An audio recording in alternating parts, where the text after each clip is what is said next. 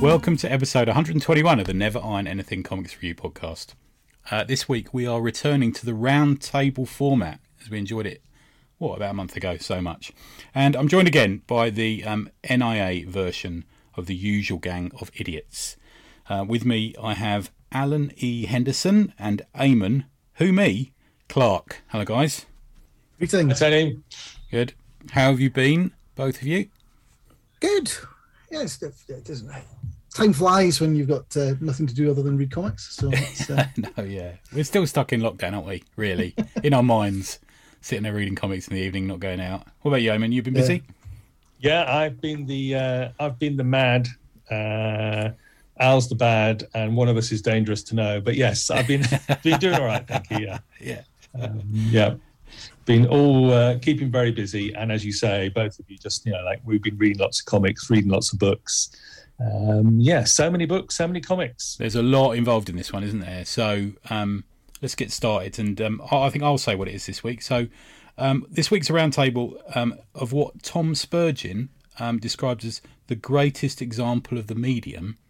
Yes, it's Mad Magazine, which is quite a challenge. Um, currently, sadly, now only really in, in reprint. Um, and we're going to discuss the many highs and the very few lows of the book. Um, and then we're going to have a little focus on a couple of the artists. There's too many artists. If you say, oh, he didn't mention this one, it's probably because there's hundreds of artists. So we probably might not mention maybe your favourite, but we're certainly going to try and cover quite a few of them. Um, let me direct the first question at you, um, Alan E. Newman. Um, what was your first exposure to the book, dude? Can you remember? I really don't. So it's, or the, the memory I have of it relates very much to holidays, yeah. I think. Um, because Mad's never been something that I've bought on a regular basis or, or anything like that. But I do remember going to various holiday homes and, and things while um while, while a kid, and it being the sort of thing that was there. So it was almost the sort of thing that the person who'd been staying in whichever sort of holiday home okay. the week before had read it and then left it behind. You know, it's that because it was that sort of transient thing. Yeah. Um, and I certainly remember reading some of them very much again, not getting a lot of the satire type jokes or anything like that, but you know, they're they really enjoying some of the really silliness that, that's within it. Um, and the fact that there was that mix of going, well, clearly there's things in here that aren't yeah. for me, but thing, things that are. So it's it, it probably relates back. So that would be what late late seventies, um, okay. early eighties type type thing. You know, so being a proper young kid at the time, um, yeah. and just that that holiday connection. Yeah, I get you. I, I was speaking to Sarah Harris earlier, and she says she remembers it from the the dentist. It was always there. Yeah, it's that yeah. same sort of same sort of sort of feel. Yeah. What about you, Eamon? What about you, mate?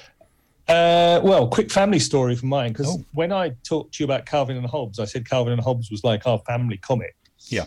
And I remember growing up in the 70s that we used to have Mad Magazine in our house. So I did an interview for you, Tony. I interviewed my mother in her 80s. and basically, she worked in the 70s, she worked in the news agents in Birmingham Airport. Oh, wow. And the deal was that when the new magazine, the new issue came in, they could get they could obviously take the old ones if there was still left.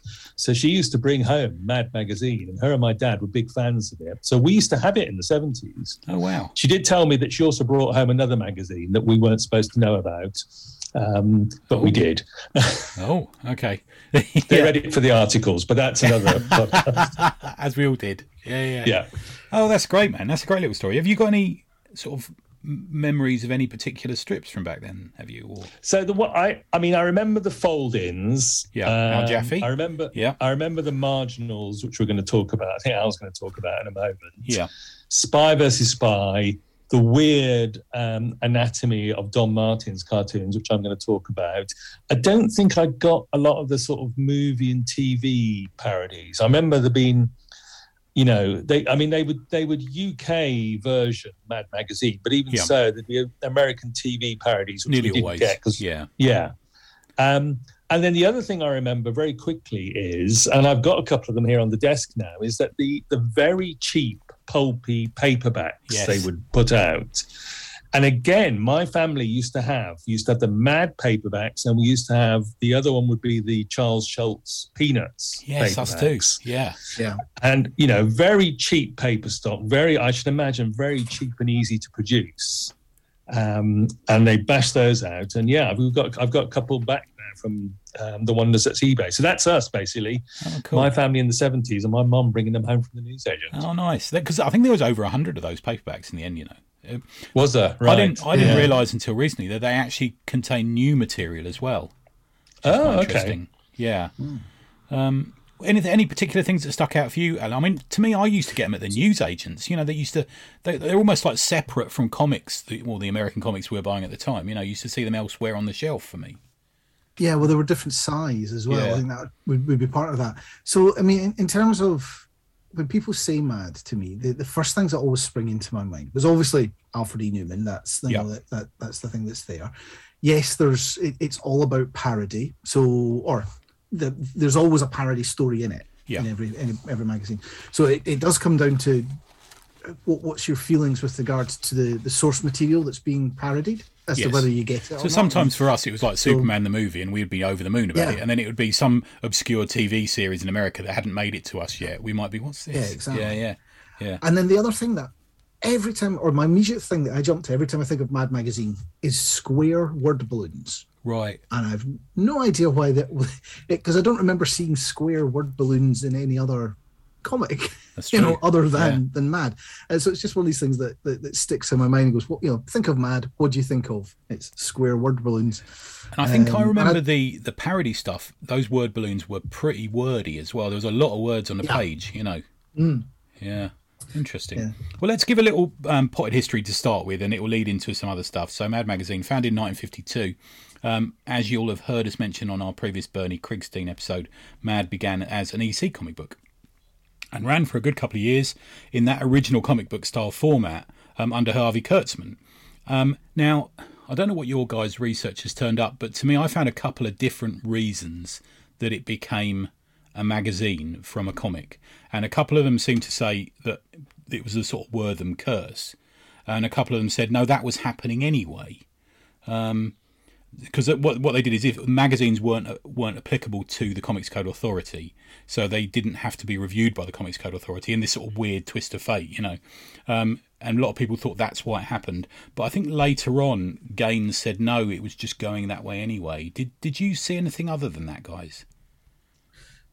So for, for me, it was all about the, the, the comics or the comics Yeah. code piece that I was. But it, I think it was more just that the the company generally at that point was just saying, well, fine, we'll just move everything to, to magazine format. Okay. And the I think it was partially to do with the timing as well when when Mag really, really launched out that it, it was yeah let, us just make it a magazine we can just get on with it. Yeah, I think so, and it's kind of what we know it it is mad now.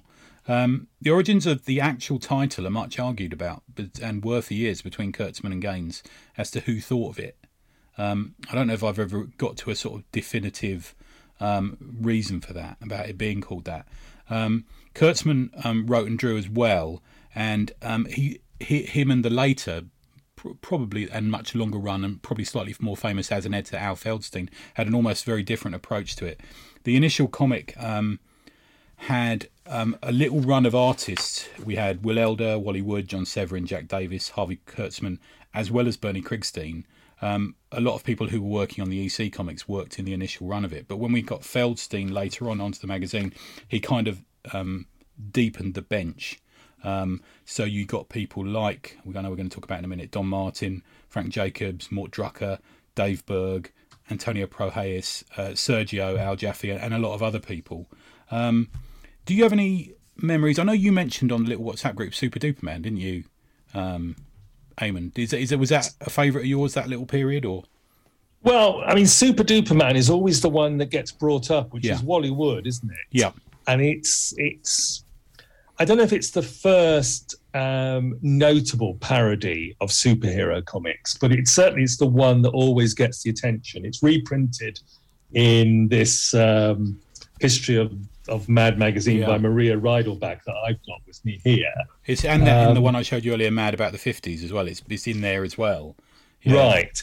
and people like, for instance, you know, friend of the podcast, Alan Moore, um, uh, and Dave Gibbons often cite Super Duper Man as looking at some of the more sort of um, how would you put it? Some of the more day-to-day dreariness of being Superman and, and coping yeah. with that, and that influenced, you know, because Mad Magazine influences loads of creators oh, that God, we know yeah. and love. Yeah, hmm. and yeah, Super Duper Man, that first parody, and I think it got them. I don't know if it was their first lawsuit, but yeah. as ever, they, you yeah, know, they, they ran into trouble. They? Yeah, they did. Yeah. Well, speaking I mean, of um, history, um, go on, mate. Sorry.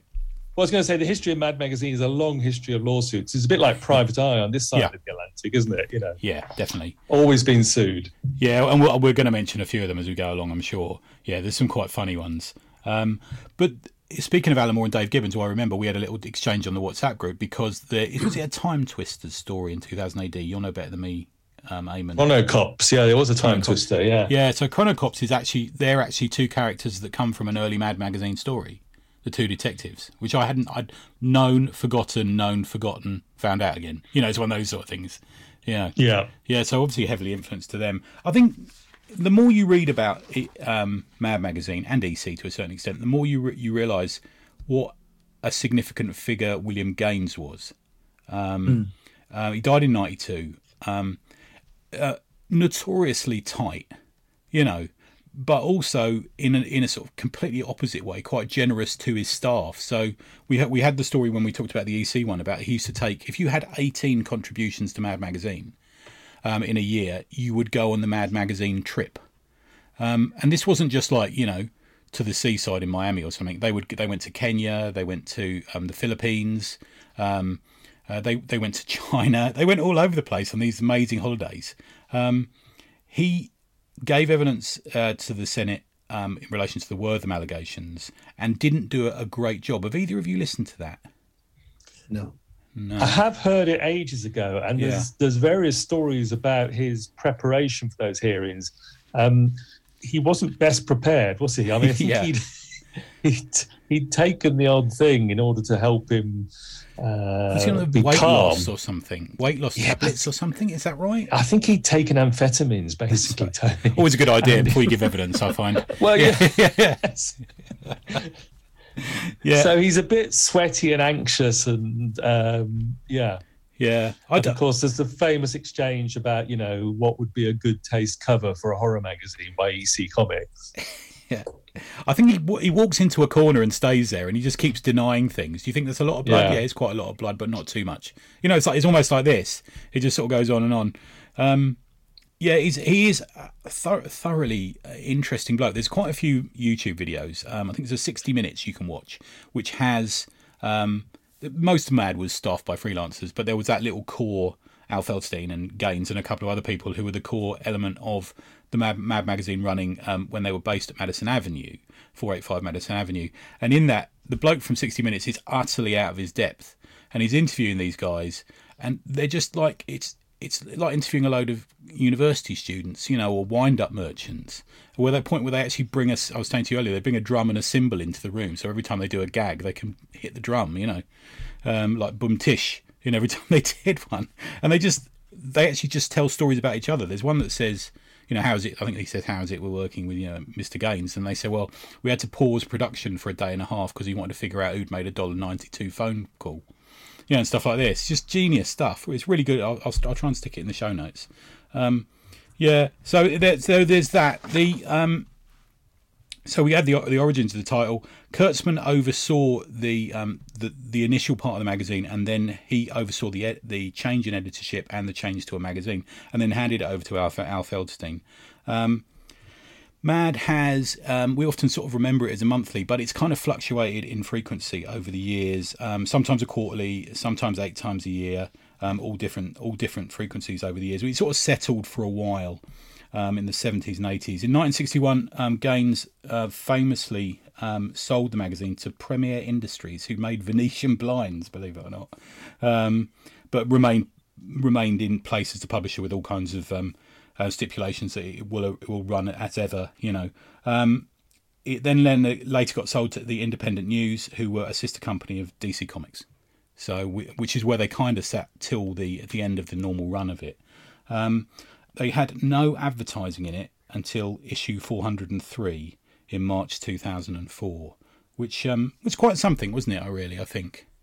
Um, yeah, given that, that a lot of its original concepts or a lot of the original fun it was is actually the false advertising. yeah. Yes. So it's there was one of the books I was reading which was all about the, the advertising of cigarettes. I'm like, going, this doesn't stand up quite so well anymore. And yeah. Uh, 101 different types of filter. But yeah, the fact that it lasted so long without advertising, so that it could make parody of advertising, I think was a Yeah. key thing. And that, and again, that was part of the part of its ultimate demise. Maybe I don't know. Maybe, yeah. They always seemed sort of outside outside the party, weren't they? Looking in through the window rather than being part of a sort of, you know, magazine publication. I mean, there's the fa- the famous story of um, was it Norman Mingo, who's the guy who actually drew Alfred E. Newman first. It wasn't the first time that we'll get onto this later, but he came in and, and wanted to create it for the cover, and he almost went home because he thought, I don't want to work for these idiots. I thought I was going into some sort of magazine job, you know. Yeah. Um, but they sort of talked him round and he stayed. Um, yeah, I had that. Um, yeah, it was a shame that they went to advertising, but I mean, they had been about for a long time at that point. The magazine paid a higher comparative rate to writers as they came up with many of the themes and gags and twists in it, which is an interesting one. So the page rate wasn't quite that of the Ice, but was certainly higher than, for example, a Marvel or DC writer would get. Um, sales peak was of the US version was issue 161 in September 1973, and that was 2.4 million copies sold. Um, and I think it was the Poseidon Adventure one. Ooh. Yeah, I don't know if you remember this, Eamon, but was that the one that was upside down for the whole comic? Is that right? I think it was, yeah. I think they did the whole thing upside down for that one, yeah, which is, of course, bang on for the Poseidon adventure. Yeah. yeah, genius. Yeah. Um, at its peak, it sold 95% newsstand sales and only 5% subscriptions, um, which is great. I mean, that would be. I mean, I think 2000 AD would love that, wouldn't they? oh, absolutely, yeah. Yeah. Um, eight paperbacks a year, some, as we said, containing original material, and three mad specials a year. So it's actually hard as a mad collector keeping track of what came out because a lot of stuff gets reprinted, a lot of stuff has extra material and then appears in different formats and stuff, um, which is quite interesting. Can I just say about the subscriptions? Of course, man, yeah. because I, I sh- I shared that image from the back cover of one of the collections I bought, uh, a Bob Jones cartoon of a guy wearing a cat suit, or I mean, like a, like a furry, you know, dressed up as a cat, about to go into a room full of dangerous, vicious security dogs, and it was the subscription ad. You know, Right. why kill yourself? Subscribe to Mad. That's right. Yeah. And I remember that ad on so many, presumably on the backs of the paperbacks or on the backs of the comic itself, the magazine itself. Um, yeah, so that that's again, that's a '70s memory for me as well. You know, please Yeah. subscribe. Was the, the famous one year they decided to go to Haiti on the mad trip, and the reason they went there, um, of all places in the world, is because Gaines had figured out that there was one person who subscribed in Haiti, and uh, he dropped his subscription. So the whole of the Mad crew went and stayed in a hotel and went to the dude's house.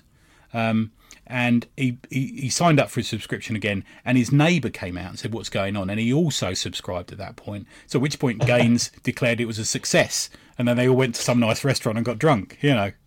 Just Wrote the whole thing off as a uh, against taxes. yeah. I'm guessing. It's Yeah, a business trip, yeah. I mean, he's astonishing character Gaines, as you say. That mixture of being very tight about an office phone call, but at the same time taking all the crew, the usual bunch of idiots, on holiday around the world. yeah. And uh, there's quite a, in the book I was reading. There's quite a few of the artists who said, you know, he used to pay you on submission, not on publication. So Right. when they were sort of they were young and you know starving to get actually get paid as soon as the the stuff arrived with Gaines was quite a thing. Yeah. And and paid quite well comparatively to the other comics and stuff like that, which is why I think a lot of these guys stuck with him. You know, for Yeah. I mean, Al Jaffee's what 101 now. You know, incredible. Oh, bless him. Yeah, God bless him. Ga- Gaines also had his, you know, his, his business savvy turned on because Yeah. when when Mag, Mad was being parodied itself, or those imitation books coming out from from everywhere, he actually launched his own imitation of it through the EC line. So EC was publishing two books, one of which was you know an imitation of Mad, just so that he you know could catch that wave. Yeah, yeah, yeah. He was good like that. I think the other thing he did is he sold the license to other countries. So as you you alluded to earlier, Eamon, there was a British version of Man magazine that occasionally had other strips in it.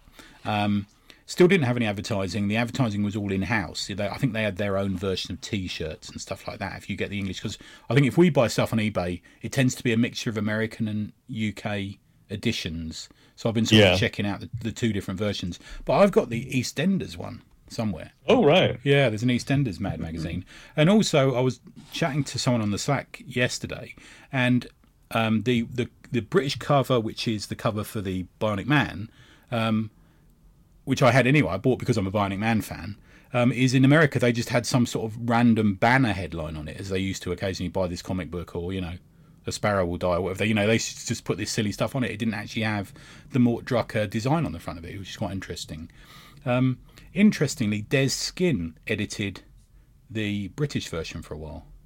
Ah. Yeah, he was a busy guy, wasn't he? when he just He, he yeah. had his finger in every pie. He did. Yeah, yeah. I was reading. We're hopefully, going to have him on the podcast this weekend if it all works out. And the the messages he sent me that he deleted li- earlier, earlier, like three o'clock this morning, aren't him cancelling.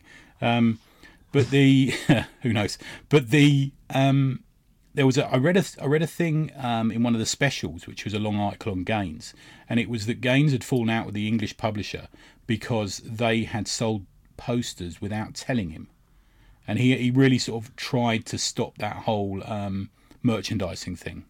He didn't want it to, you know, even back then in the in the, I think I think this was like early eighties. He didn't want merchandising to go crazy or go mad, um, in as it did as it was go, looking to go with other stuff, you know, lunchboxes and stuff like that. He wanted to keep a hold of it, and they produced these posters that he hadn't okayed, and he, I think he had a he, he was, I think he was prone to um, to doing a, a mad version of the Mills bomb down the phone to someone, you know.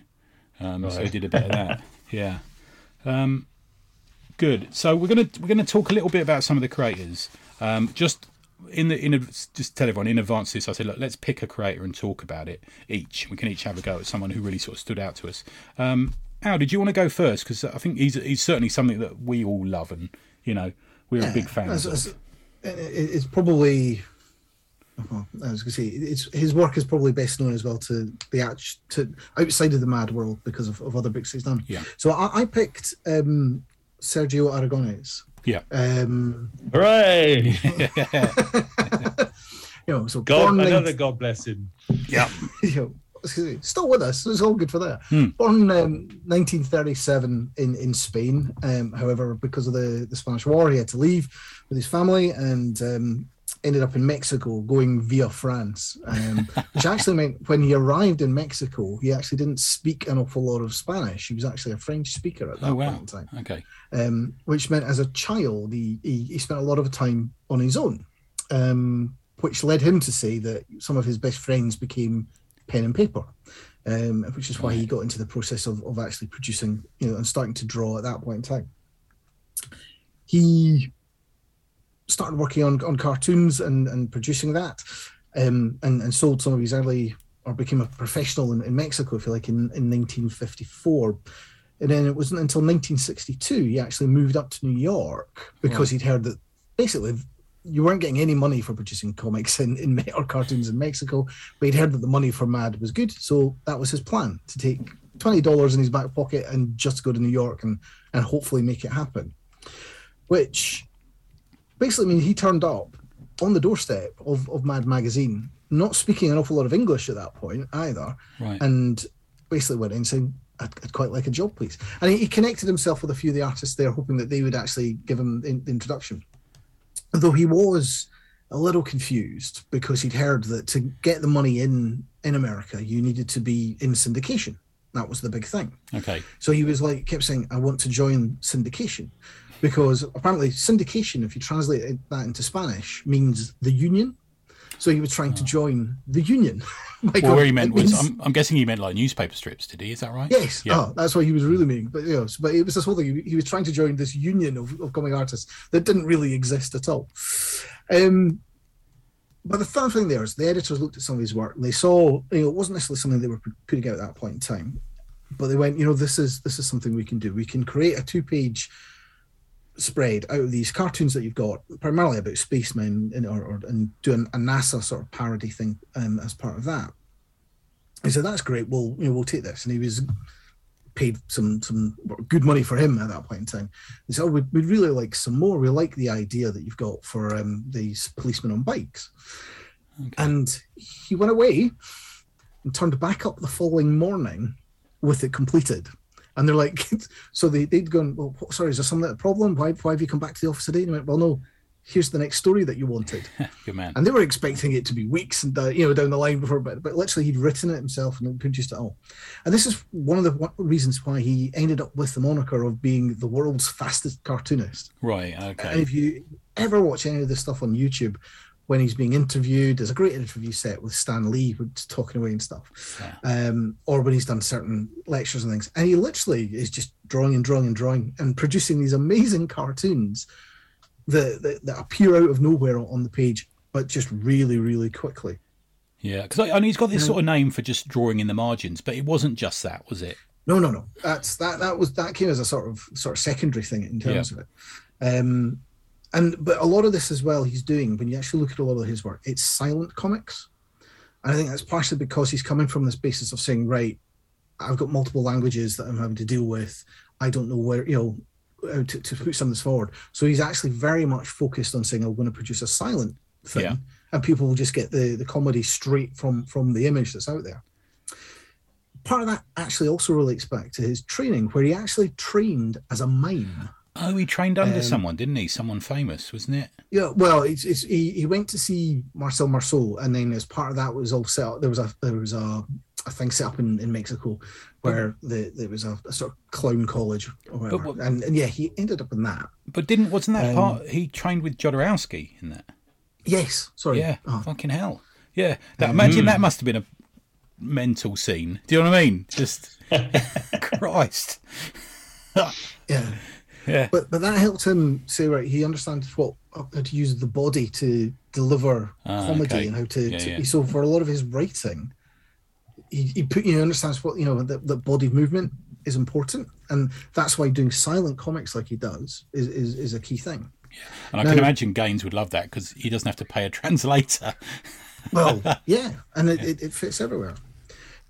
And part of the thing when he was actually was getting into Mad, and he's you know producing more and more more pages for them. He was looking at some of the other work that they were doing, which included in the margins work that already existed, which was generally very uh, just extra text that was put in and sort of wee signs of, of what's what was okay. you know and arrows that were pointing to um to the actual body of the page and saying look here's a, an extra pun or here's an extra mention or sort of cross reference into another movie or another tv show or something like that yeah and he pointed out to the to the editorship look that that doesn't really work and it's partially and again i didn't know this until um studying for this was puns don't work in spanish who knew? okay. Because of the type of the, the, way that they, they deal with language, it's entirely you know, it, so it doesn't really work. So they weren't. He was saying, I, I just don't get most of these jokes that you're putting in, into the marginal. I could draw them. The, the editorial ship said, "I know that's that will never work. You can't get it small enough. You can't do you know that won't be able to to, to do something with that." He said, "No, me, let, let, me try." And of course, he produced something and it, it was was accepted and it was and he says, oh, "I'll just keep doing that." And he, he, he did it for basically something like 400 issues straight that he did not miss of you know making sure that he was putting something into the margins of a lot of the main stories that yeah. were on there to the extent that when they sort of did a sort of quick sum of you know how much has he been in the um in mad magazine they reckon there's something like 12,000 strips and wow. in the margins pieces where he's appeared in the magazine which is just utter madness in terms of you think of the volume that that, that revolves, given that he's also the person that's writing those things yeah. and drawing them. So it creates that that, that weird balance of, of having to, to, to do it. Because um, he did the, was it the 60th anniversary? He did the fold out, didn't he? Um, I don't own a copy of that because I've only seen it on YouTube videos and stuff, but there's a fold out and in it is everyone who's ever contributed to Mad Magazine. He drew wow. them. Yeah, mm. it looks amazing. Mm. Yeah. So uh, that that was his mad career. Yeah. He also went on to do appeared in numerous books, um, working with DC, everything from the the wonderfully titled Plop to yeah. Angel and Ape, Young Romance. Um, I hadn't realised that he was actually he's credited as being one of the creators of Bat Lash, the, the No, Western. Western Oh, book right. and the Western character. Um, he's appears as a guest artist in everything from from Sable to Usagi to, to even working on the on the Simpsons books. Oh, I know the Sable Um, one. It was the one where because Jon Sable's like pretend job was he was an he was a kid's book writer, wasn't he? And I think Right. there's one issue which has almost like the characters come to life when he's on a in a he's got a fever or something. I bet that was him. Oh, that's cool. Yeah, yeah, yeah. And it, other things that he's done with DC as well were, were there's a, a miniseries called Fanboy, and um, he was part of the Solo project, which it, it, it, it worries me to think that that was 2006. It, it only seems like yesterday. Yeah. But anyway, but the other thing, obviously, he's probably most famous for in terms of, of a character that he's created and, and ran with is is Groo the Wanderer. Yeah, Um, Ah, yeah, I love Groo. yeah, yeah. Oh, well, the- yeah, or the industry side joke for that is he's known as Groo the Wanderer, ki- killer of comic book companies, because That's right. Yeah, different points in time he wrote the, the, the it was been published by Pacific, Eclipse, Epic, all of which went by the wayside Yeah. shortly after Groo, Groo went on with them. Um, and of course, it's now um, I spent some time with Image, but it's now sitting with, with Dark Horse. Oh, they did the Um, Conan and Tarzan crossover ones. Is that right? yes, that's recently, right. Yeah. Yeah, Yeah. So uh, yeah, for those that don't know, Groo is a um, what part of that sword and sorcery set that was created at the, the end of the seventies, early nin- uh, early eighties, Yeah. when everybody was doing parodies of of Conan, um, whether it was Yeah. Cerebus or or, or, or whatever. yeah. Um, You- things that he's been recognised for is because he's won an array of awards. Yeah. He's won a Harvey Award nine times. He's won Eisner's, and um, perhaps more more importantly, he's the the Comic Art Professional Society Awards are actually named the Sergios after him. Um, and he even appeared as a head in a jar in uh, in an episode of Futurama. Oh, of course, is, um, yeah. He's done a bit of acting as well, hasn't he, over the years? He appeared Very in a little few things. yeah. yeah, and and he appeared in a couple of the sort of Laugh-In type um, programs Right. that they used to do. Of course, the that's where I remember it from. Yeah, yeah, yeah. Which actually meant that he has a relationship with a number of people. Um, I'll not recount it now, but there is the story of how he reckons he killed Marty Feldman. Oh yeah, Um, I was listening to this too. he and he openly um, says that though, doesn't he? He says, "I think I killed Marty Feldman." Yeah. Well, if you want yeah. to read about it, it's a, you know go find the, the copy of Solo that he produced for, for, for DC, and he actually does the he does his own story of it there. um, my my personal purely accidentally, um, by the way, it wasn't the plan. Yeah, oh, yes. Oh, yeah, yeah, yeah. Um, the, the the my personal anecdote with with Sergio Yeah. as well that, that was possibly the best thing ever is he was at the lakes five years ago. yeah, it's a few years ago now, isn't it? I remember. Yeah, And it, it's oh, 2017. There you go. It, it seems you know the last two years don't count. So yeah. Yeah. so, um, and so, so I got to meet him very briefly there, and he complimented me on my moustache. And uh, you know, and Best that, day ever. that was kind that was kind of all you really need, you know, to say. If, if Sergio can compliment me on my moustache, then that, that that's fine for that. I mean, So fa- that's probably famously very friendly as well. I've met him, and he was the- Oh, the, sweetest yes. guy. You know. Yeah. He gave you his cartoons or his, the part of his paper, yeah, didn't he? yeah, he did. Yeah, and then I had to go try and find some soup for his missus because she wasn't well. Yeah. Oh, right. Yeah, he was such a lovely dude. We, um, I, I, I won't recount it again, but we I went to this convention, nobody was there, so I was like the only punter, and I was hanging about with a couple of. Well, I was hanging about with Bob Fingerman, who's in, who's a later artist on Mad, and um, he knows he knows all of the creators, you know. So we were chatting to Peter Cooper, and, and one of the people we were chatting to was Sergio, and it was lovely. Got to have a coffee with him. What a, what a nice dude. Yeah, I Yeah. desperately want one of those leather waistcoats he wears. I don't think I could carry it off, but he's got that look about him, isn't he? Do you know what I mean? Yeah, such a cool dude. Yeah. Nice one, man. Good. You, you, And get I a ske- you got you got a sketch off him, surely, Al. I know what you like, Yeah, man. yeah, yeah, yeah. Yeah. I, I got a, a little groove. And- Ah, cool. Yeah, So yeah, which is lovely. Yeah. So that's probably Very the plot nice. history of, of Sergio. yeah. He's he is class, isn't he? And he at that same convention, he does. I think he he does it as a bit of a turn occasionally. He's got. It's almost like in the old days, it would have been a slideshow, but now it's obviously on I don't know PowerPoint or something, you know. And it's pictures of the mad trips, um, and all these dudes. You know, you got all the you know all the hardcore, you know. EC and uh, Mad creators in their suit, you know, their safari suits in Kenya and all this sort of thing, you know, smoking and drinking cocktails and you know trying out the local, you know, cuisine. And um, you got Sergio in his trunks all the time. yeah, that's a great. I wish he'd come over and do that talk. It was the best. Sometimes I sit in the audience at conventions a little bored, I'll be honest with you, you know. But this was just lovely, just the best thing. Yeah, cool. And he he also does a very funny bit about him being constantly mistaken yeah. or confused for Antonio Prohías, who did the Spy v Spy cartoon Yeah. for Mad for um, I don't know, 25 years or something like that. And Sergio's very funny about that.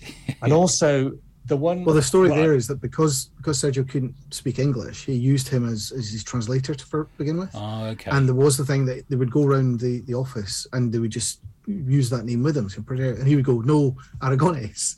They- so every time they said that, he said Aragones to the extent that he was convinced that most of the people in the office thought the word Aragones meant "thank you" in Spanish because that's every time he said it, he had to, to say Aragones, and he, you know, so it sounded like he was just saying "thank you" every time that somebody spoke to him. yeah, so good. And did you see the Mark Evanier story about when he was doing a he was at a convention with Sergio and Sergio managed to get booked onto two panels at the same time and did both of them. Running backwards and forwards between two convention halls. That's great. Yeah, because he does Groo with Mark Evanier. They're big friends, aren't they? I think. Mm. They and, are, yes. And they're also big friends with Stan Sakai because doesn't Stan Sakai do the lettering or something like that? Is that right? He does, yes, that's Yeah, right. He yeah. did initially, yeah, yeah. Yeah. Oh, that's, what a lovely bunch of people that is. Yeah. Yeah, definitely. Cool. Now, who did you want to have a little chat about, Eamon? Well, I can't remember who you said you were going to do now. So I've I've picked Don Martin. Ah, yeah. Um, and Don Martin is the guy who produces. He did 30 years. He joined Mad in 1956, which is when Al Feldstein take, takes over. Yeah. And he produces these very weird but very sort of like distinctive looking cartoon characters, sort of big bellies, bulbous noses, and I think probably best known for the sort of hinged feet, these sort of like Yeah. flat, flappy feet that hinge Clown over the shoes edges almost, aren't they? Yeah. clown Yeah. shoes feet. That Yeah. yeah. Um, he also does very recognizable sort of mad doctor figures with the sort of uh, reflecting mirror on the forehead and that sort of thing. and I'll come back to those in a moment. Um, so Don Martin, 1931 to 2000. Uh, he interesting. couple of things I didn't know about him when I started looking this up.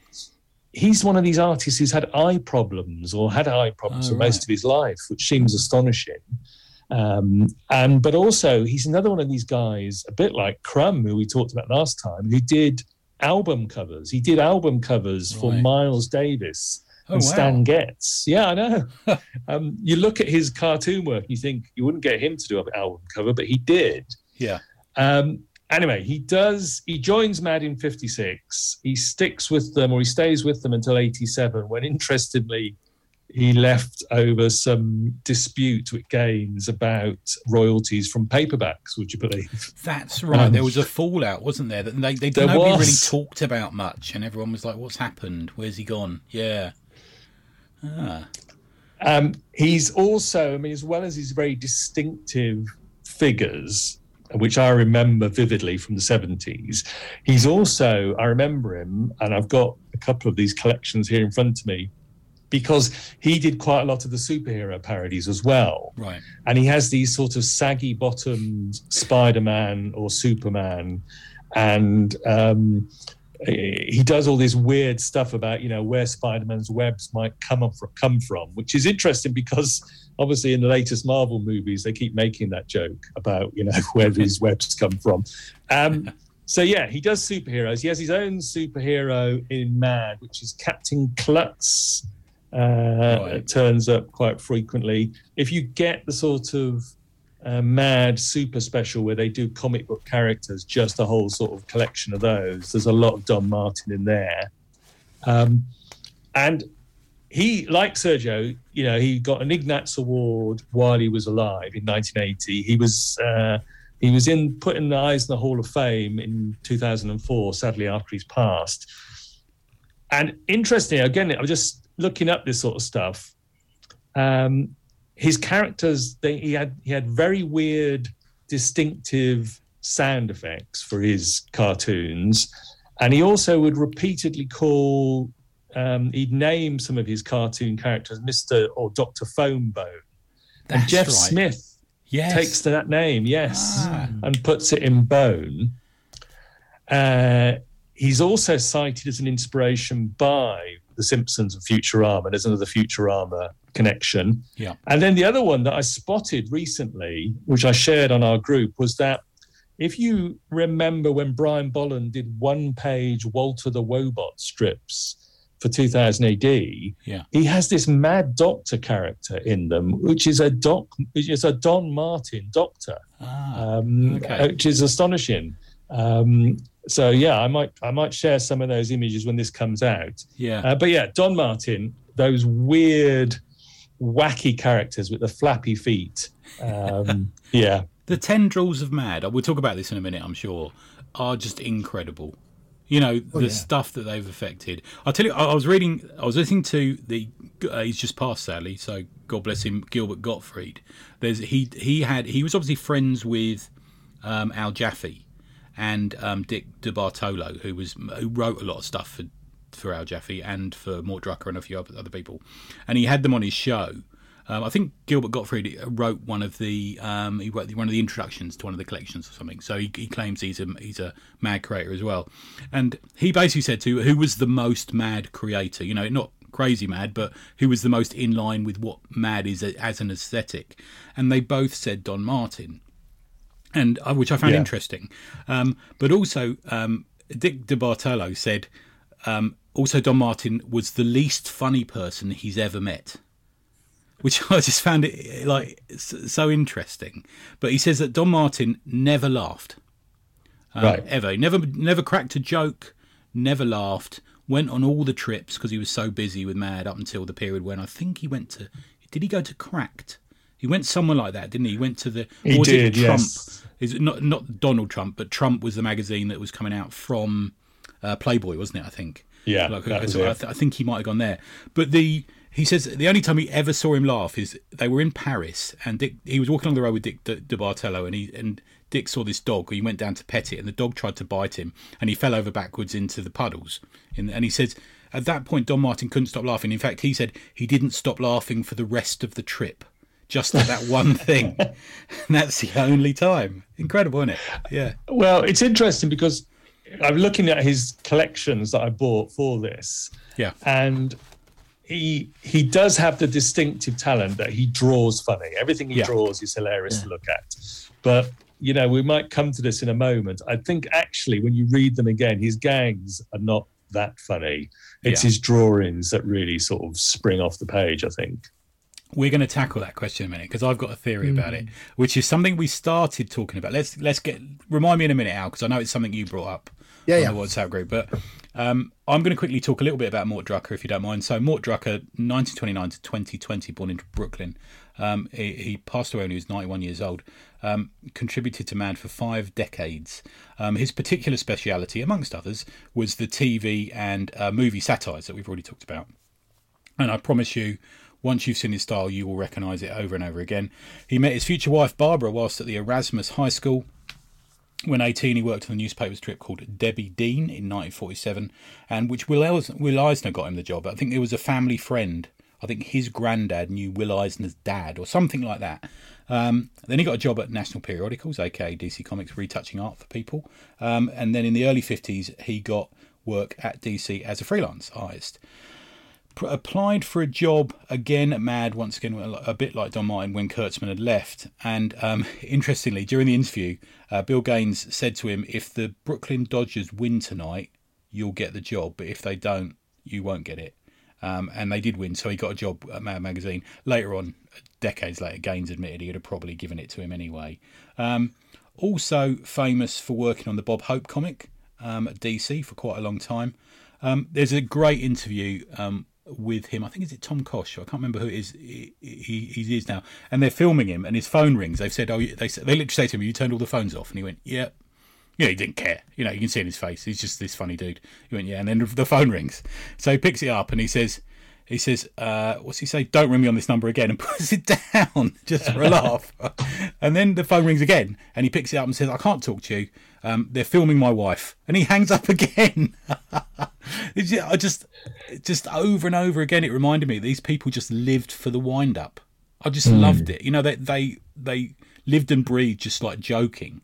Um, one of the famous, I know uh, Eamon alluded to the lawsuit thing. One of the famous lawsuit things is um, he drew this. He drew the Empire Strikes Back. I think it was the Empire Strikes Back, and George, it was yeah. yeah George yeah. Lucas had um, Lucasfilms began the legal proceedings to sue them um, at exactly the same time as George Lucas rang up um, uh, Bill Gaines and asked to buy the pages. so Bill Gaines just like wrote a letter saying, "I think you better speak to George," you know, which is great. Um, Michael J. Fox appeared on some American chat show and said that he knew he'd made it when uh, Mort Drucker drew him on the front of Mad magazine, which is great. Um, yeah. The um, he speaks a lot about if you see any interviews or listen to any interviews, he's an intensely interesting guy. You know, there's a, there's a real depth of skill to him, and he talks about the art of the caricature. Um, which I'm feeling it's a little bit of a lost art these days. I don't know if you remember um, when you come to London, but there used to be like a bunch of people around Piccadilly used to sit there and do caricatures and down yeah. down the edge of Hyde Park and stuff.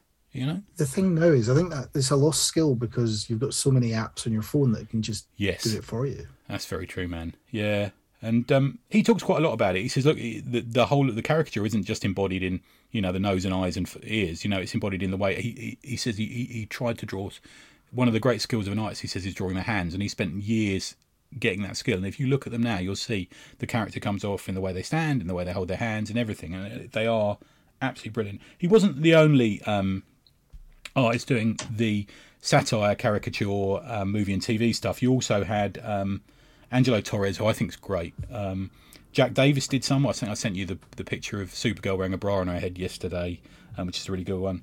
Um, a number of other people. Al Jaffee did it and Tom Richmond as well um, is sort of taken over a bit in that role. Who um, I've just ordered a print from, actually, very reasonable from America, but uh, he's great as well. Um, George Woodbridge did a few as well, and he, he was also really good. Ah, okay, right. Did you have any favourite ones that you've sort of come across while you've been going along, guys, or for that sort of satire stuff?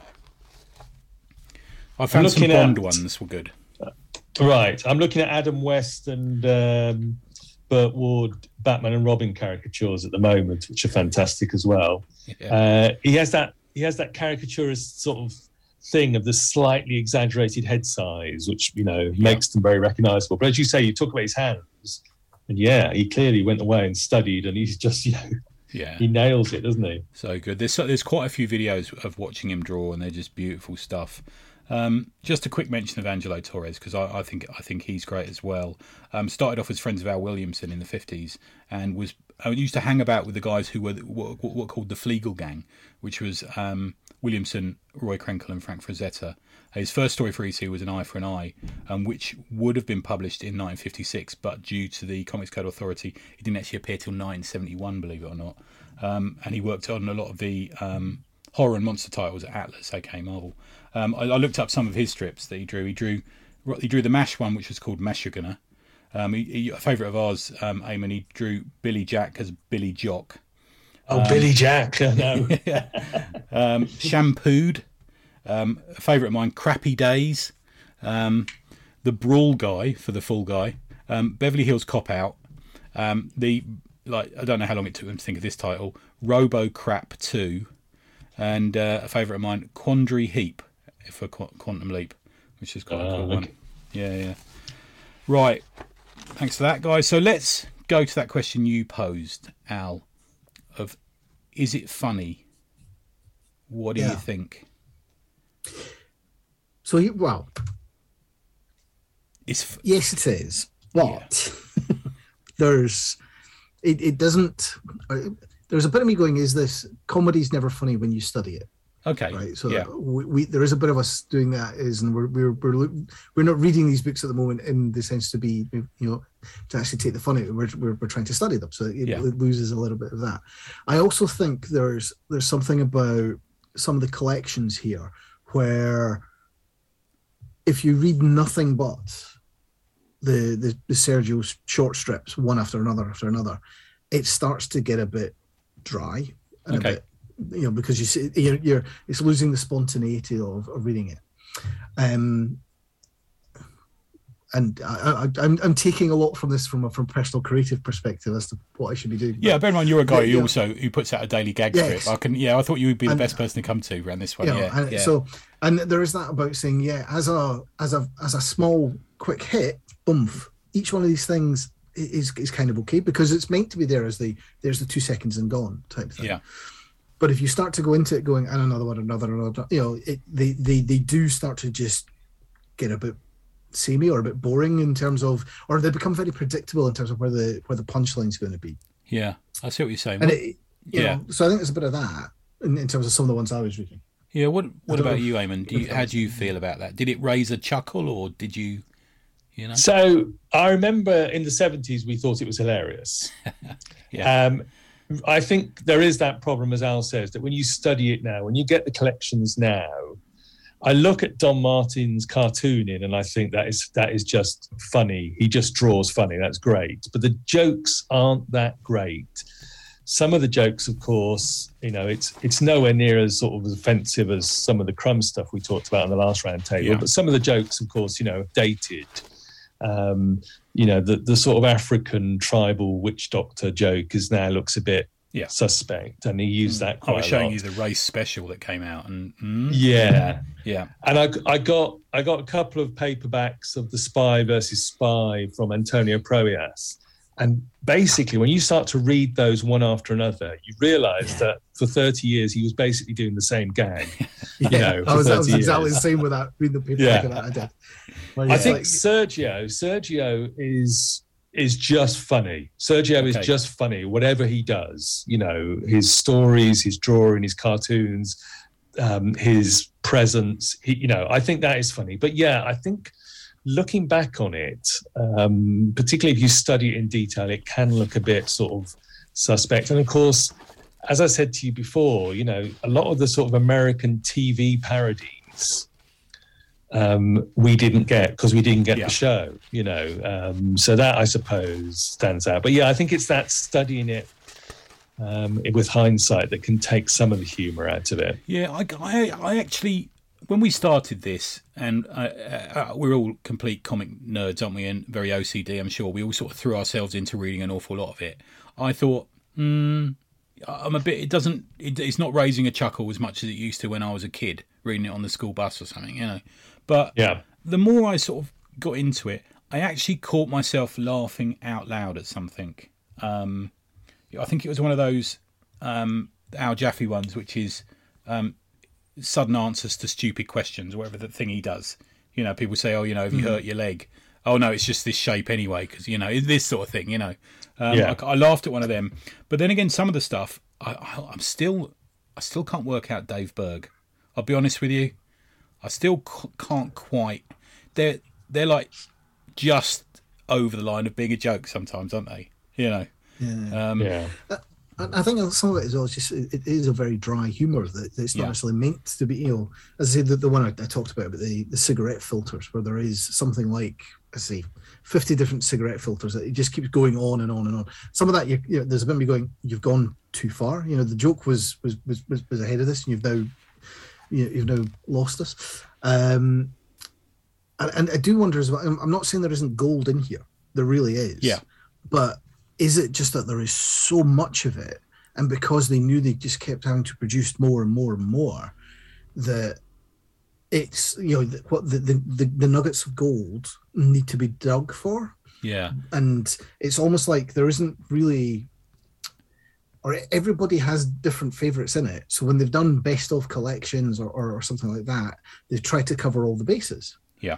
Um, uh, both of us, or all three of us, are saying here as well. As kids, we found this a lot funnier than, than we do now. Do you think because we were a bit more not- in on the the- joke then? Did we fi- did we feel a bit more sort of part of the gang, part of the you know, because they do it just take that we're no longer the, the, the target audience. You know, Maybe. this is actually, maybe. Yeah. you know, if you look at in the same way that I'm sure if we all went and read this week's Beano, we Yeah. might not find it funny, but that's because it's not meant for us. So as long as the kids who are reading it are getting it and being having fun of it, it's fine. But as I say, it's just it, it, it's weird that we've all kind of come at this differently. And I, but I did pose a question in our group saying, I just don't know if this is is this as funny as I thought it was going to be. Yeah. Certainly, I think you're right. Though I think funnier than other stuff, and um, Oh. the um, I do like the quote from Dave Gibbons. Dave always cuts through the BS and then comes up with something clever. He says MAD was more influential in the 70s than LSD. No, genius. I love Yeah. that. yeah. Yeah. Um, and it was influential on so much. I made a little list. You'll probably want to add to it, just off the top of my head, of stuff: Animal House, National Lampoon, um, Viz, the air, airplane movies, um, The Simpsons and Family Guy. I've already had that. Um, Saturday Night Live, um, Mystery Theatre 3000, which clearly is just a, a movie version, you know, a video version of what they used to do. And I would even put stuff like Zap as influence. I think Crumb himself said whenever he read Magazine magazine, he felt terribly inadequate um, when because he said the skill level was so high in it. Um, yeah, there's so much going on in America that just comes straight out of Mad magazine almost. You know. Yeah. Anyone else you guys can think of? I, I think it's about you know the the other comedians that have actually been influenced by it and Yeah. moved on. I think you know there's a lot of stuff at the moment going on about Weird Al Yankovic. Uh, Yes. I think he would Yes. you know it- it's and he was involved in, in in the book in a very small way, but he clearly would have been influenced by it in in the first place. Yeah. Um, and Yeah, it's those, songs that of he used to do and stuff like that. It could Yeah. Hmm. have easily just been off the page of Mad. Yeah, definitely. Um, there's a few. And the satire, on, the satire of Spitting Image is Yes. similar, and Spitting Image has the same mad phenomenon, which is at first people are suing them for true. using their image, Yeah. and then as its success builds, people are starting to complain to them, saying, "When am I going to be on it?" yeah, you know, when's big it my turn? it? Yeah, Yeah. I mean, That- as you say, Michael J. Fox says, you know, I want to be on the cover of Mad. I know then when I've gotten the cover of Mad, I know I've made it. Yeah. You know? and also Yeah. completely non-partisan, a bit like Spitting Image. Spitting Image Yes. would, would take the piss out of everyone who deserved it, never mind what part of the political, social, whatever divide they are. And Mad Magazine was the same, wasn't it?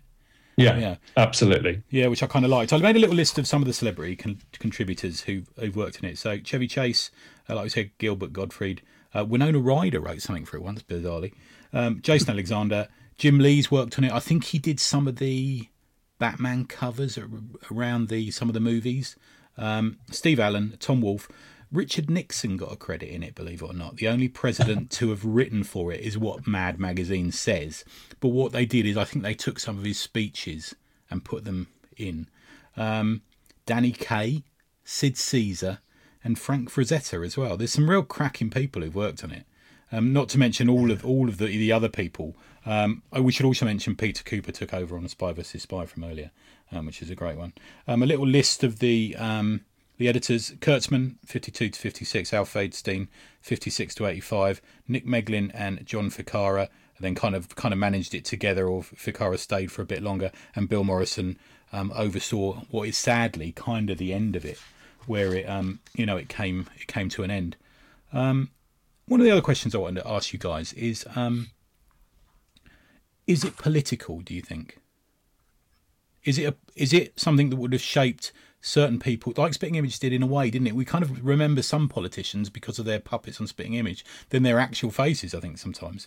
Um, do you think it influenced the political situation? There was that famous incident, isn't it, where they did they print a draft dodging card or something and got sued by the FBI or got a visit They got- from the FBI or yes, something? they didn't did. Yeah, Yeah, they yeah. did.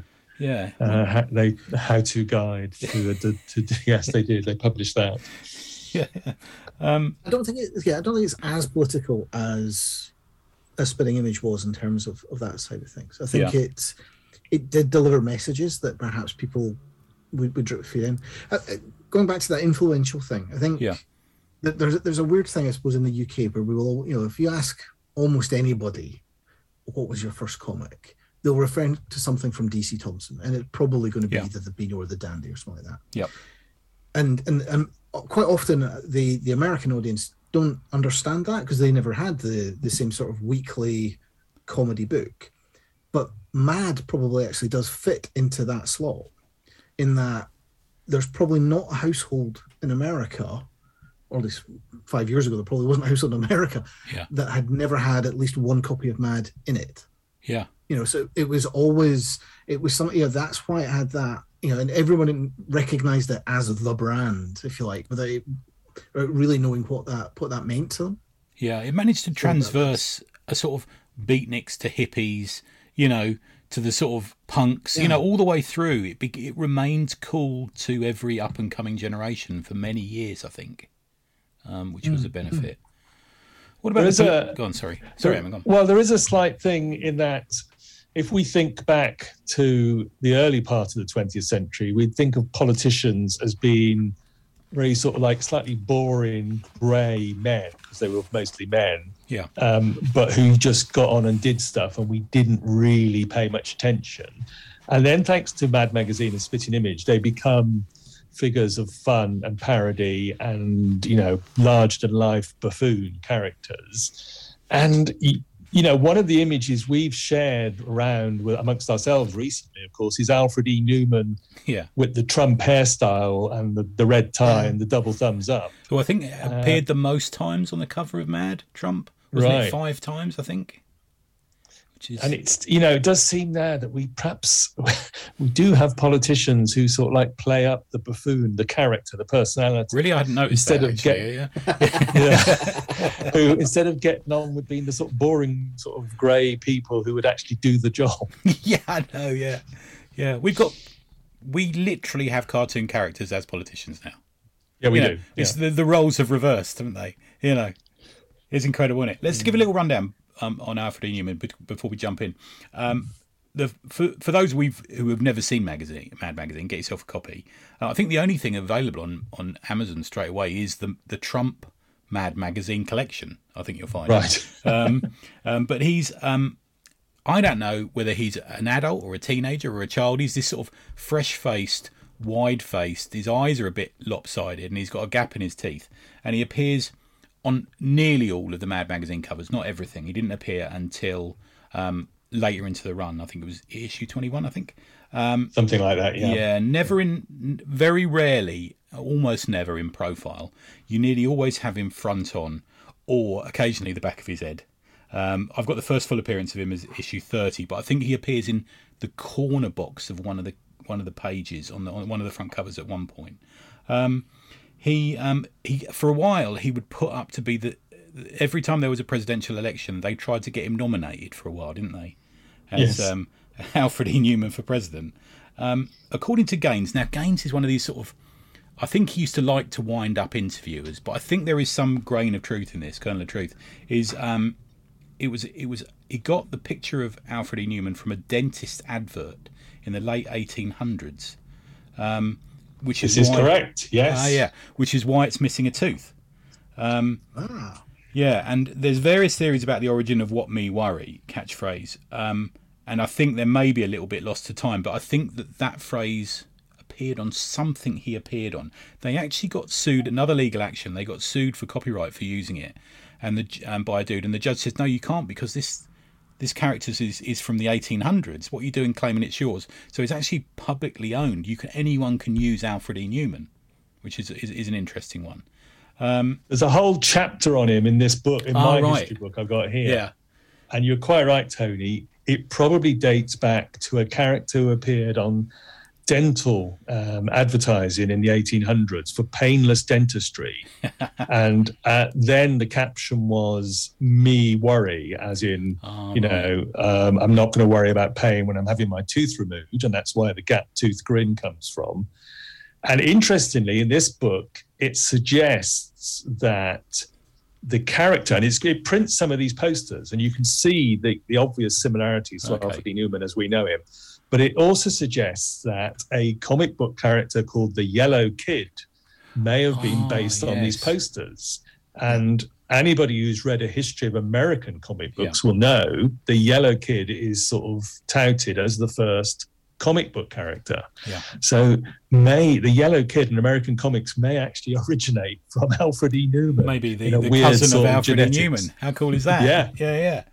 Actually, not called Alfred E. Neuman initially. Was it originally called? They had a couple of names for him: Melvin Losnowski, uh, Melvin Sturdley, and they ended up on Alfred E. Neuman because they were they liked to wind up Al Feldstein because he was obviously and it was it was a little bit of um little bit of his name in there somewhere.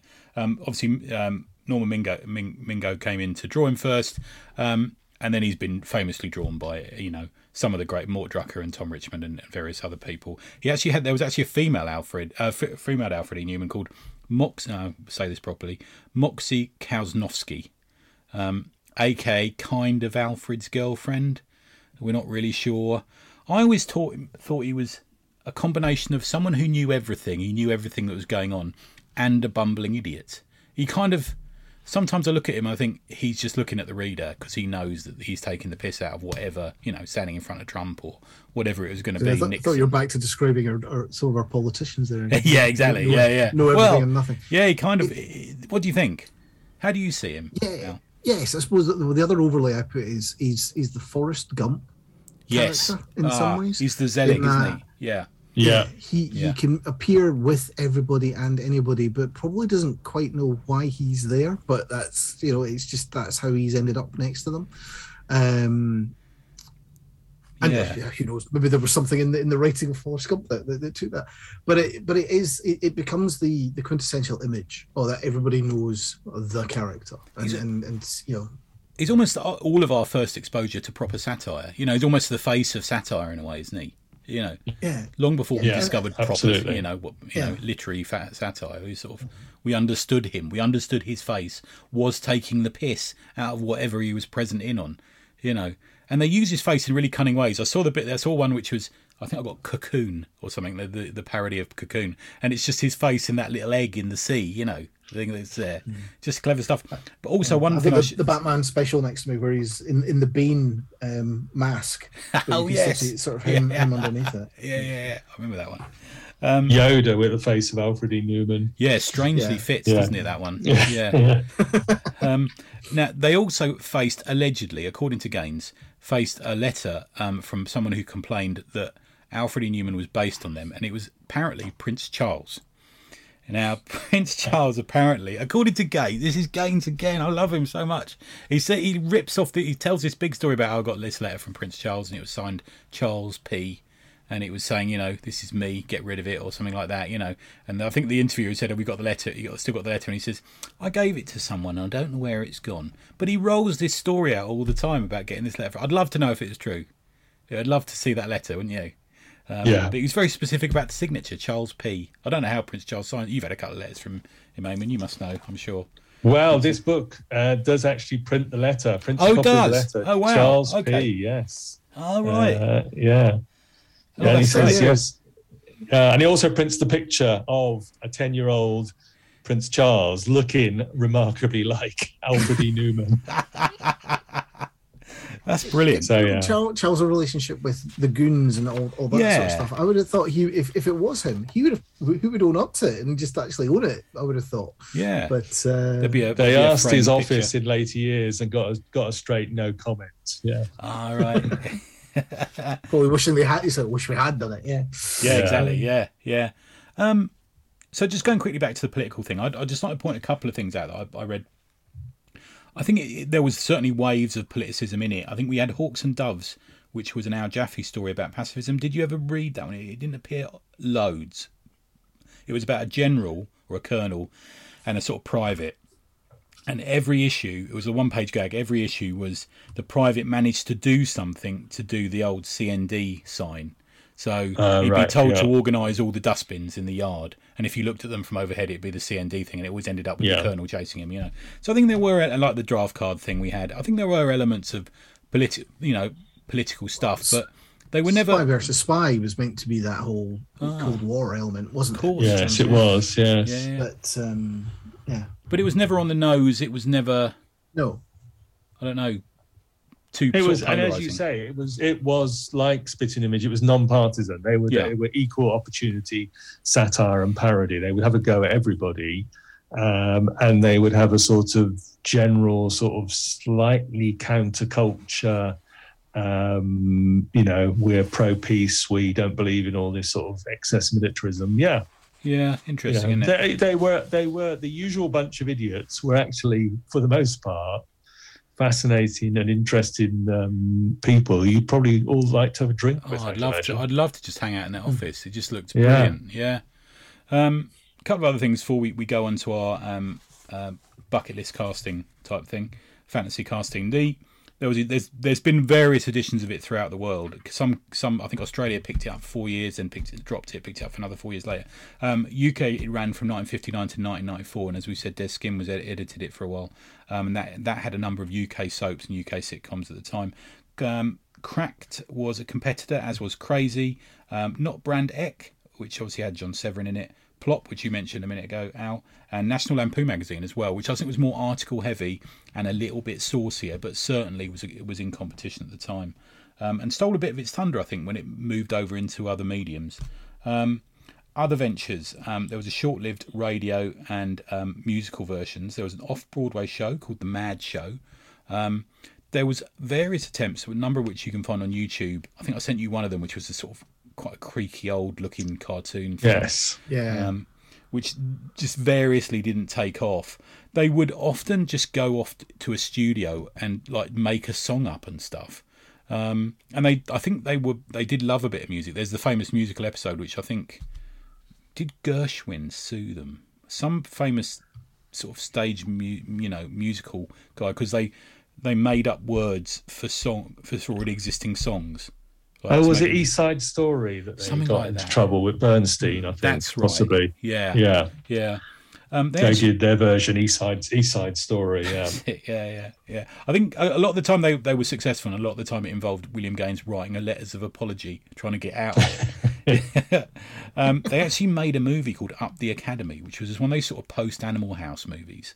Um, it's I've not I've not seen it. Um, I think it's on YouTube. It's it's apparently awful. Um, and um, after the, the, the cast and crew screening, Gaines asked that the their name be taken off it, and they said it was too late. So I think successfully later on they did their name taken off it when it went on briefly onto DVD.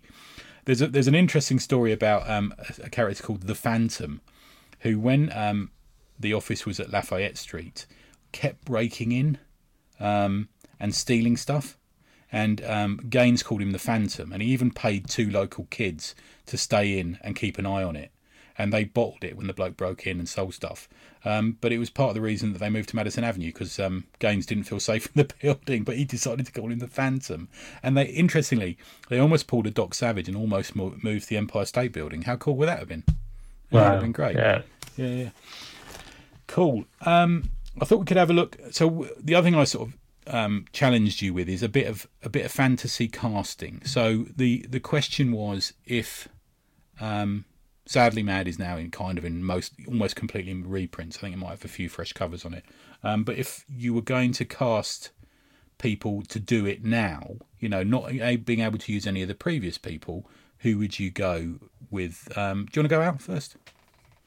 Yeah. So I realised that when I was starting to put this list together, I was um, generally just going through either uh, Beano artists or, or, or, Phoenix artists. So okay. people like Nigel Parkinson, yep. Laura Howell, um, Adam Murphy, and um, Kev Smith, uh, Kev um, Sutherland, who yes, yeah, is somebody that still does does caricatures. But thinking thinking broader than that, uh, the other people that I'd perhaps bring in is one would be Stevie White, who goes by the artist name of Stref, who does okay. some stuff for um, for Viz. Um, he does the the Windsor's strip for them. Okay. Um, and then I would bring in somebody like Tom Gauld, who is yeah. uh, a comic artist who works for both the Guardian and the New Moon Scientist and, and, stuff like that. He did yeah. Moon yeah. and Um, Goliath, which is, is, is a wonderful book. Yeah. Um, and a lot of his stuff is is really simplistically drawn, and that's really doing it a disservice. Um, but it, it, it, he he pairs things down and down and down to keep it really simple. So he could actually take over some of the margins work in some ways because of the way that it would be really short. Yeah, it'd be perfect, wouldn't Um, yeah. so, and then my, my left field one, purely because I know he's somebody that's actually really good at getting likenesses of people, um, would be Chris Weston. Okay. In that, He'd I, do I some great could, Alfred E. Neumans, wouldn't he? Yeah, yeah, but I, fully in terms of the painting side of things as well. But if you ever look at something, he's done lots of poster work of of um, like the prisoner and uh, and various other ones in like my that. hallway, that where, pro- prisoner poster is. Yeah, there you go. Yeah, and it's you know he's so, purely because that he's somebody who could capture the you know a good likeness of of film stars or TV stars. Yeah. With, with somebody doing the comedy writing with that, I think that would, would be a would be an alternative. Yeah, that's a good shout, I think, Weston, actually. And I think worth re mentioning is the effect that Mad Magazine undoubtedly had on Viz. You know, I don't think we'd have had Viz in quite the same way as we do now without that, especially the fake advert stuff. You know, the Al Jaffee influenced fake advert stuff that you see in in Mad Ma- in Yeah, um, Viz yeah. magazine. You know, very influential, I think. Yeah. Um, what about you, Eamon? Well, uh, just mentioned Viz magazine. I'm sure Dan Butcher is probably shouting at his phone now with a list of Viz artists Yeah. who would probably be in. And I'm sorry, I sh- you know, I'm looking forward to the Never Iron Anything episode on Viz with Dan. Ah, Um, I think there should be a, a Mega City one. I think you'd be. Oh, right, okay. You wouldn't get any angry letters that way, would you? Oh, true. Yeah, that's true. I, yeah.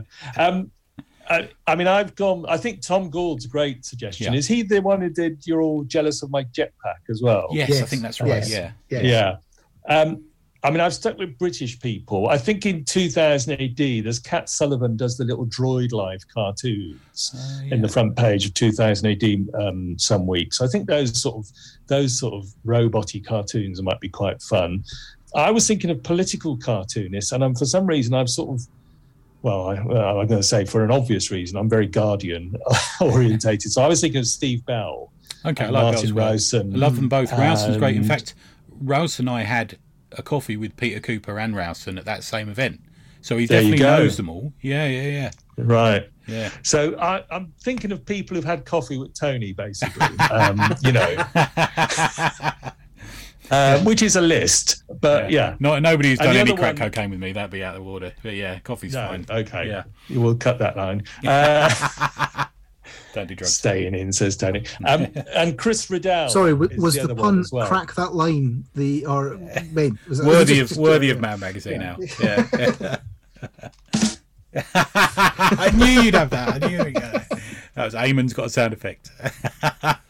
What was the name you were saying there? Was it Chris Riddell? I can. Chris Riddell, the Yeah. other political sort of cartoonist, um, who does he's I think he's does a nice line work. Yeah, you know, he's quite funny in his drawings, but also very political as well. Yeah. Um, yeah. That's what I'm thinking. All the sort of, and you know, um, as I say, uh, from the pages of 2000 AD, uh, Viz, and uh, The Guardian, you could probably starve a British version of Mad Magazine. Yeah, I Um, think you. Chris couldn't you? Weston's a great shout actually because he does do nice facial caricatures and parodies, doesn't he? Yeah, Yeah, yeah. uh-huh. yeah, that is a good shout. Um, What about you, Tony? Who's going to meet your all-star lineup? So I've got a few. Um, the Al Jaffee of the um, to replace Al Jaffee, I'd have Joe Dator, D A T O R, who's a New Yorker cartoonist, but also does collections of his work similar to the stuff that we the paperback stuff we've been like. It's more sort of one panel gags, but definitely got that humour. I've got to hang about with him, and he, he's he's a great cartoonist.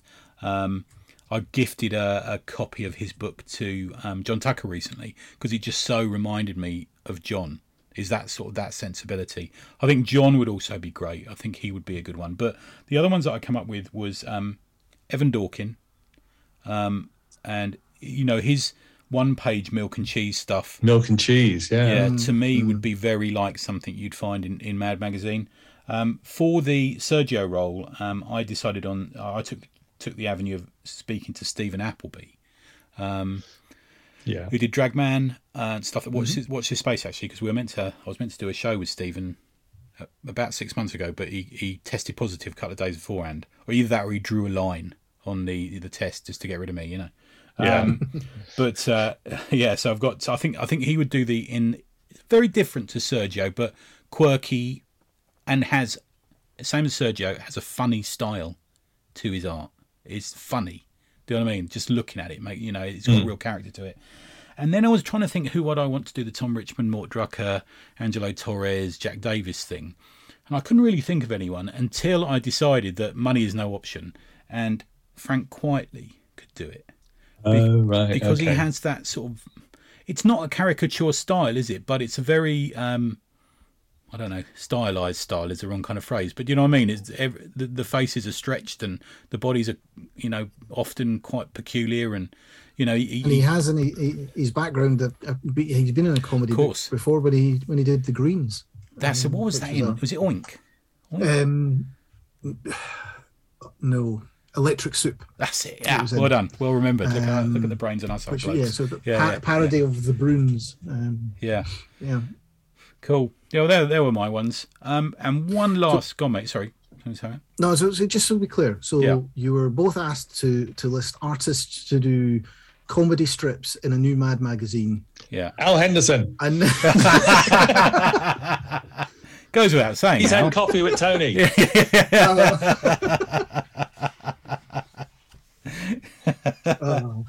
that was just in the nick of time Tony. there. Just in the nick of time.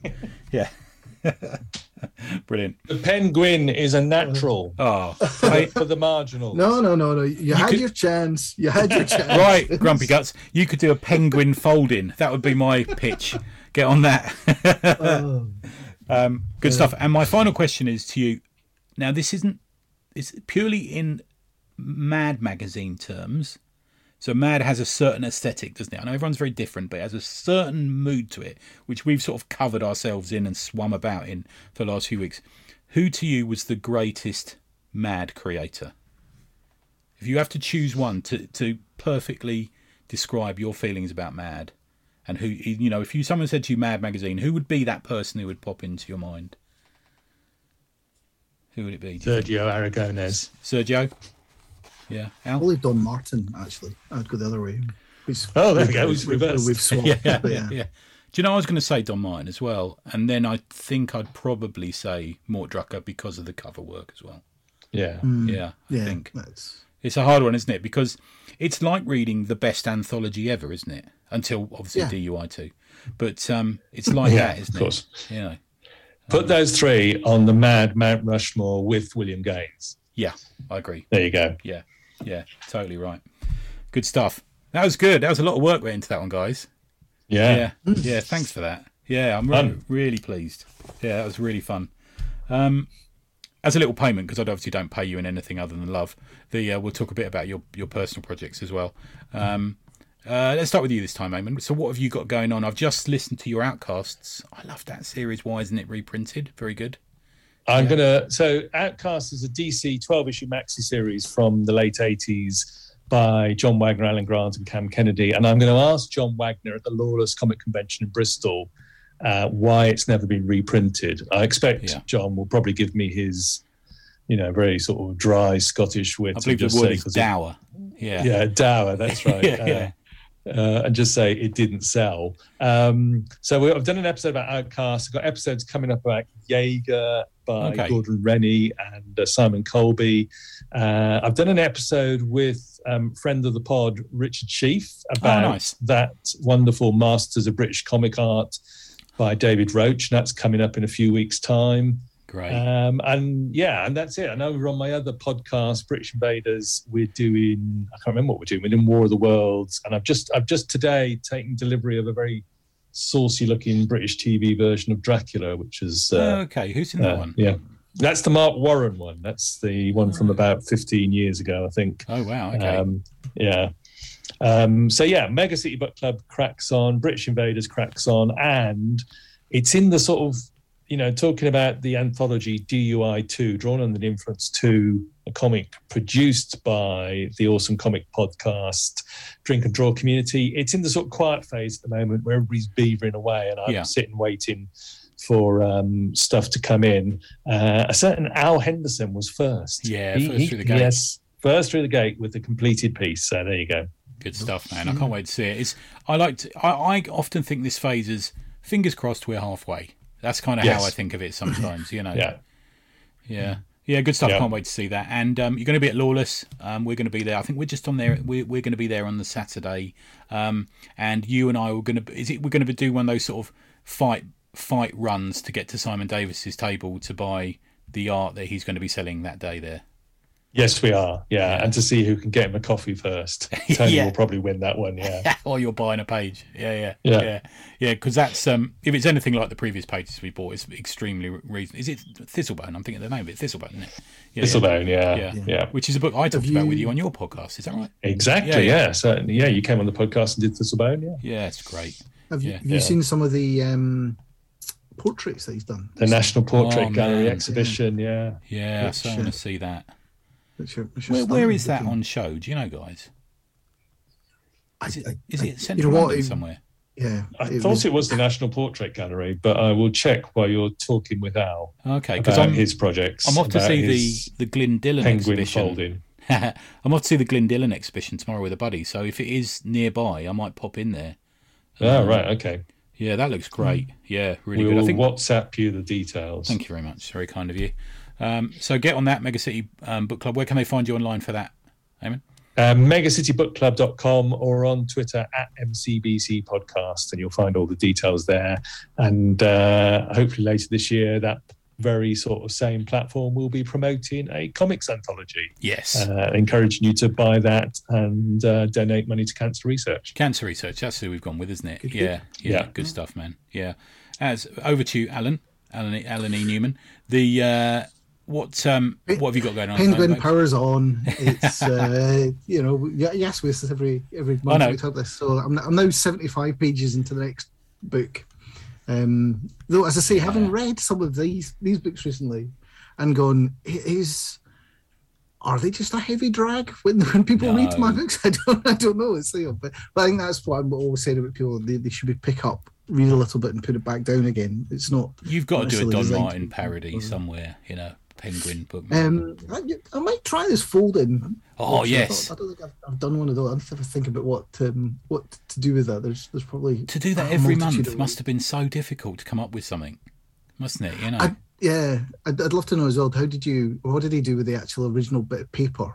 Did he did he draw the two bits that were folded together and then cut them up and push them apart and then put another bit of paper in between, or Yeah. or, or what? You know, um, there must be must be something like that. So no, I, I'm I'm doing that. As I say, um, it, it, we, we power on with our with our with our, our daily production, um, and as I say, I've done my bit for DUI, so hopefully it um, it passes the editorial muster. yeah. Um, and uh, It's in. just, uh, Heard it here. You had coffee with Tony. It's in. and and beyond that, it's it's starting to get ready to get back on the treadmill of, of events. As Yeah. um, Yeah.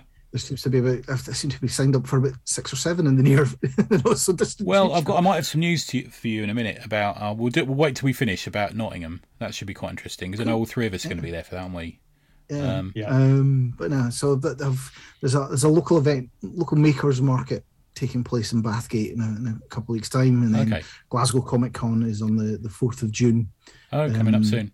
Yeah, yeah. that, yeah. So those are those are the things on the immediate ho- horizon, and um, there's one or two other things kicking around in the background as well. When I was at Portsmouth, I think I was chatting to Chris Imber, and we both had independently said it feels like we're back home again.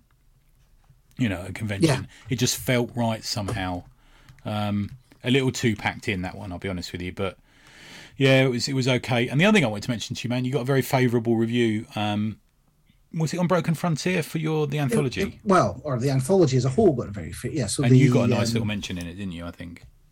yeah the um that comic smell two anthology that's been out for three months now. Four Yeah, months? I reckon. Yeah. Um, so yeah, no, it, it got a nice review there, and no, it, it's it's been amusing that there's been two or three other reviews that they've had posted around, and, and it's always the king of the one-liners page gets Yeah. gets called out. So I'm I'm quite chuffed about that because it's like that's the uh, Yeah, that's, it's you know, nice, man. It's if a great the page idea. that gets called out, then it's um it's, it's Yeah. a good thing just to get its recognition. yeah, I mean that that's a mad page, isn't it? Yeah, It really is. yeah, yeah, no, great yeah, stuff. yeah. man. I suppose that, that is my closest thing. As I say, I'm trying to do that, that, that different styles. Great stuff. Mm. And where can we find you online, dude? And where can we buy your books? Just search for at Penguin on, on any form of social media, and it'll take you to a Penguin page, and um, links to the shop will be directly from there on on Etsy. Good stuff. I am going to pimp my own stuff. I know I don't often do it, but um, Tribute Press is on our world tour beginning in about three weeks. So um, we will be at TCAF, myself and Adam, um, in Toronto. Um, free entry. Come and find me. I'll be at the Nobrow table, and um, from apart from in the evening when I'll be in the bar. And Adam will be at the Strangers table, and we'll have our books with us there. And from there, we're flying down to North Carolina to Heroes Con, um, and we'll, which we have a table at. So come and find us at. I think we're in Artist Alley for that one. I haven't got the table number yet. Um, where, where we will be with Mr. Cumber. We're also sharing an Airbnb with Mr. Cumber. So God only knows what's going to happen. I'll be honest with you. Yeah. And, It's- and based on the last drink and draw, let, let's just hope it doesn't have a swimming pool. yeah. It has got a swimming pool.